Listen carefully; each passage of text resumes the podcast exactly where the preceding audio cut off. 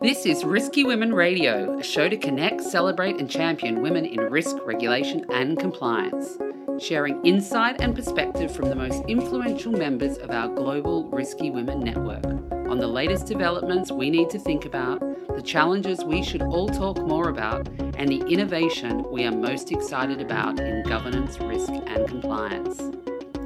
Bringing together the hundreds of senior women professionals already connected with a new emerging group of leading women and men. I'm Kimberly Cole, your Chief Risky Woman. Welcome back to our transformation series on Risky Women Radio, where we will be talking about innovation and transformation and taking a look ahead at the views from some amazing risky women on what's next in the world of risk management. I'm Lucy Pearman, Global Head of Risk and Controls Transformation at Protiviti, and I have the pleasure of introducing today's risky woman, Donna Timlin. Donna has been Chief Compliance Officer based out of Baltimore of One Main Financial, America's largest instalment lender, since November twenty fifteen, and reports to the One Main General Counsel. Donna has served as C C O of One Main Financial and its predecessor company, both units of Citi, since twenty ten. As C C O, Donna is responsible for driving the strategic direction of the company compliance program, ensuring the board, management and all employees understand and adhere to regulatory and other risk management requirements, and providing a governance and oversight structure that includes assessment, escalation and reporting. Prior to her role as C C O, Donna was the Compliance Director of Business Operations Compliance Support Team for City Financial from two thousand seven to two thousand ten. In this capacity, she had primary oversight responsibility for ensuring business operations complied with compliance and company policies and programs. In addition, her team managed compliance reporting and escalation programs. Donna began her career with Citi in the corporate audit team as staff auditor and ultimately became program director of the Baltimore-based team. In two thousand one, she transitioned to Citi Financial Business Operations, holding multiple positions managing business administrative support functions, for example, account payable and purchasing. She created a business governance structure for records management, information security, and continuity of business. Welcome, Donna. Hi, Lucy. I know I gave a brief bio, but Donna, in your own words, can you tell us your story? I'd be happy to, and thank you, Lucy, for having me. So, you know, if I look at my journey, let's call it thirty years. So the first decade of my career I spent in audit. Um, and I certainly, when I started my career, didn't aspire to or know that being a chief compliance officer was going to be on the horizon. But I started in audit, so ending in compliance is probably a full circle. My second decade, I spent in operations in the business. And as you mentioned, I did many glamorous things like purchasing back in the early two thousands when it wasn't as fun as it is now, and accounts payable and information security, which also wasn't as glamorous as it is now. But it was a way of introducing into the world of controls and business, but having operations background. So when I moved into compliance in two thousand seven and ultimately a chief compliance officer role in twenty ten, I've been able to spend the last over a decade in compliance space, which I love. So the journey has been kind of full circle. I'm very comfortable in the compliance space, but honestly, I think that time that I got to spend doing a bunch of different roles in operations was really informative in how I think about compliance today, because it brings a different perspective to have some operations background as you're trying to manage compliance risk. Very good. And um, so far, Donna, what's the biggest risk you've taken in your career? You know, I thought about that, and I'm thinking that this example is an interesting one to me. And I remember being frightened to death, which was in that span when I was in operations, I had over two hundred fifty people in my organization. And I took a role in the same company as an individual contributor and to start building out new teams. And to go from having a group of people that did all the heavy lifting and all the hard work to going to a role where I felt completely vulnerable and unprotected at any given time was actually a huge risk on my part. And it was also a mental shift from having people being perceived as making you the, the, the stronger leader to taking this role, which ended up being fantastic, but absolutely terrifying at the time I made that choice. Great. And what advice would you give to your younger self if you were starting your career journey all over again, Donna? Yeah, if I was starting again, I think I would remind myself to be self-aware and listen. I was fortunate to have very good bosses. And I think you, when you're motivated and excited and you're trying to grow that career ladder, you also have to have a little introspection and understand how you're being perceived. And I'm not suggesting don't be yourself, but I do think some self-awareness in how people might perceive your behavior is really important, because then you can grow, adapt, and learn from that. And ultimately, you're going to proceed better if you understand how people are reacting to you. And I think my younger self could have used a little more advice in that earlier in my career in that space. Yeah, that's definitely something that resonates with me, Donna. My younger self was very uh, ambitious and... Uh, yeah. and, and what excites you most about the industry? It's an interesting question, Lucy, because people don't always equate compliance and risk with fun and excitement, but it, it can be, especially as we think about transformation. Our industry in the lending business, in the financial services business, is interesting. If you read the headlines, whether, you know, it's old school in a newspaper or on your phone, it's always something going on in the financial services industry. It's become very innovative to stay relevant, and compliance has to actually do that too.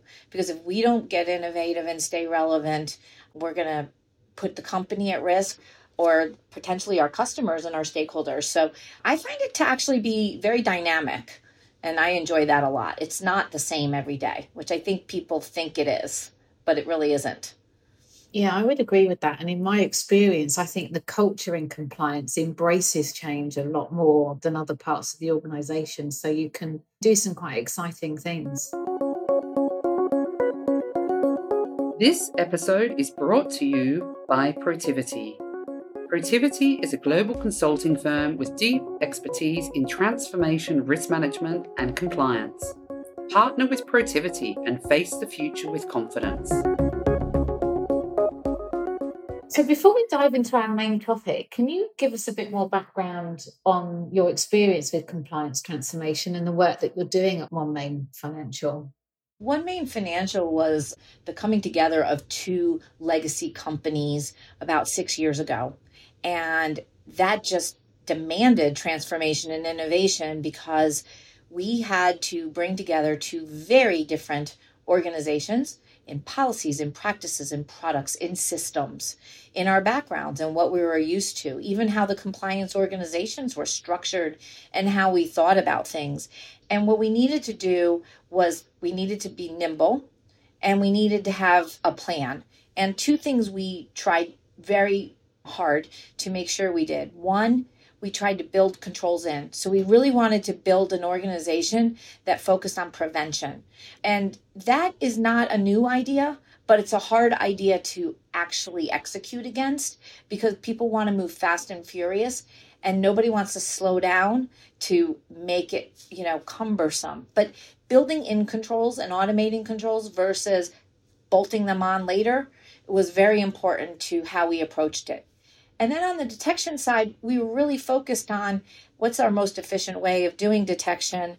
And we can talk, you know, some more about that. This is my favorite area. We're using data and analytics, and we tried to take things to a much more modern approach than traditional testing.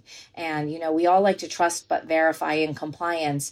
But how we chose to verify and understand how well the organization is doing to our commitments was something that we spent a lot of time and energy in building out for our organization.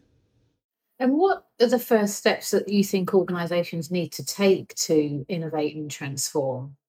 I mentioned earlier that I had a little bit of operations background, and for me, the transformation was a bit of a mindset shift for everybody, people on my own team and my partners, because they, one, we had to show the value proposition of what compliance could bring to the table.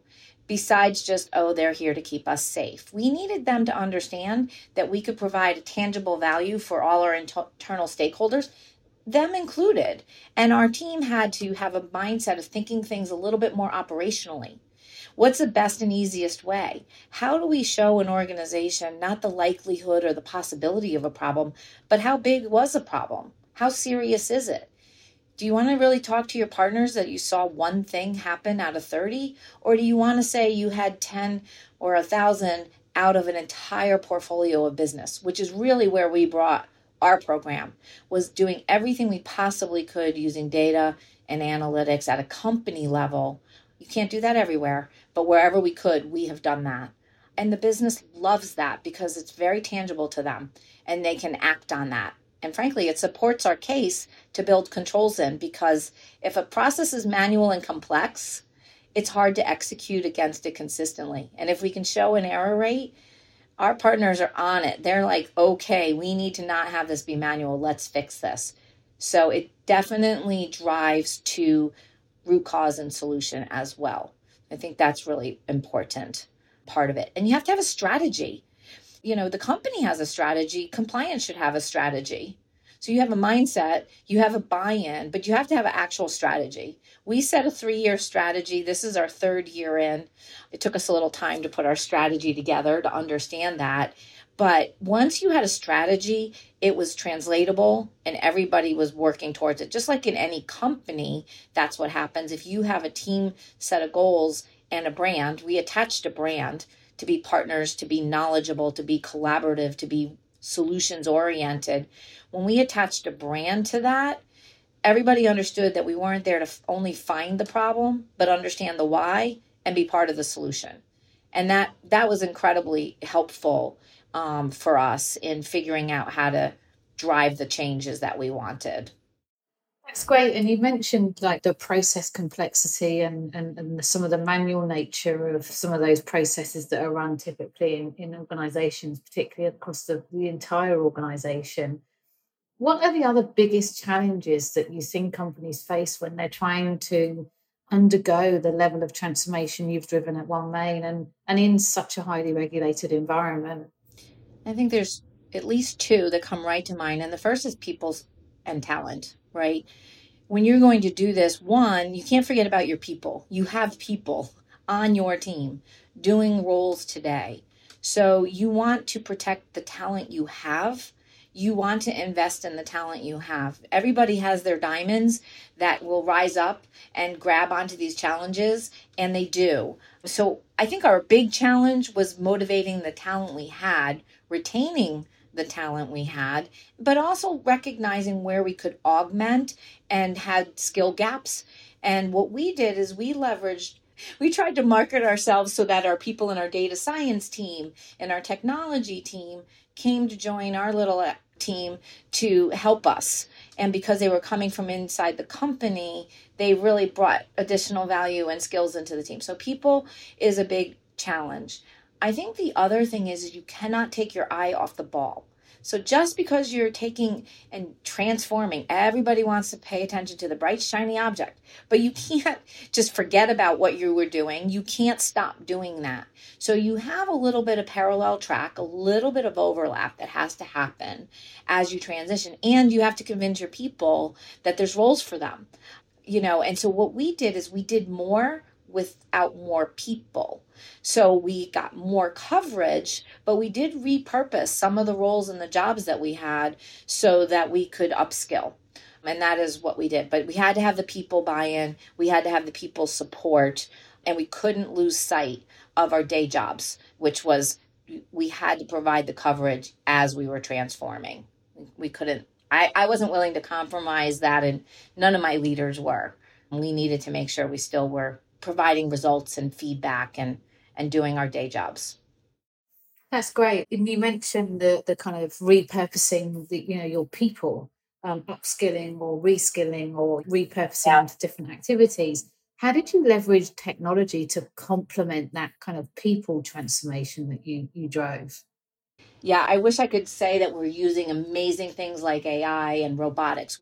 We did dip our toe in that area, and we did get some outside help to help us. ultimately what we ended up with in our organization were leveraging tools that we could get people trained on that were data analytical tools and exposure to. And frankly, within our organization, we had a lot of smart people that were already using the tools. And I happen to have some good people who were self-taught and self-motivated, but we largely use analytical tools to crawl across data. So to help us actually, getting to data is one thing, but analyzing it, and then somebody has to actually write it. So I wish I could say we're using bots. We tried, we did try, but it, we couldn't get the scale to offset the cost. So if, if someone has figured that out, I would love to learn from that because I really want to be in that space. But the data and the analytics is very powerful. What we have done though, instead of using the tools ourselves, is work with our partners so that they use tools to better solve our problems. And we have driven some really cool business changes and driving some changes that eliminate errors. And sometimes the business has needed to invest in better products themselves to provide that. So we've been instrumental in that part of it, which is honestly just as satisfying to, to watch and see. And how do you work closely with your business if they're embedding those preventative control and those new technologies? That's going to have an in, an impact on you downstream. What sort of ways do you find to work with them on that? We have a lot of forums in which we work with them, and our team is, you know, we're talking about the innovation and the transformation part, but compliance has a lot of subject matter experts that are partners and at the table in training and policies and system requirements that they're sitting there. They're trying to operationalize the compliance requirements along with legal. So part of it is a partnership at the table. We've also been working a lot with them on root cause. Everybody likes to really, and I'm not talking about root cause like who's to blame, something didn't work. I'm talking about root cause like, really, why does that keep happening? Because sometimes you feel like you wake up and it's whack-a-mole. Like, wow, we fixed that yesterday and now it happened again. How did that even happen? So, you know, I think using words like solve the problem for good, we need to understand the root cause. And that really has driven the whole group. There's a lot of us across our control functions, our business partners that are on that same page. I love when our operators say, well, can't we just make the system stop that from happening? I love that. I wish it could happen faster. Of course, we're competing for resources in the company, but we're pretty relationship based. And I, you know, honestly, Lucy, that goes a little bit back to branding. If the team is branding themselves as partners and collaborators, and you can get as much done as if you were playing the police officer. And, you know, I feel like we've just been very fortunate in our business that they take this very seriously and are at the table with us. That's fantastic. And from a compliance perspective, what are the, some of the most disruptive or thought-provoking ideas that you're seeing in the industry or hearing? One of the things I've been trying to do, and I, I admit we're not maybe as successful yet, but I'm very interested in the role of compliance in the diversity and inclusion space, the corporate social responsibility space, and the E S G space, because a lot of what we do, our outcomes support the story of doing good for customers, right?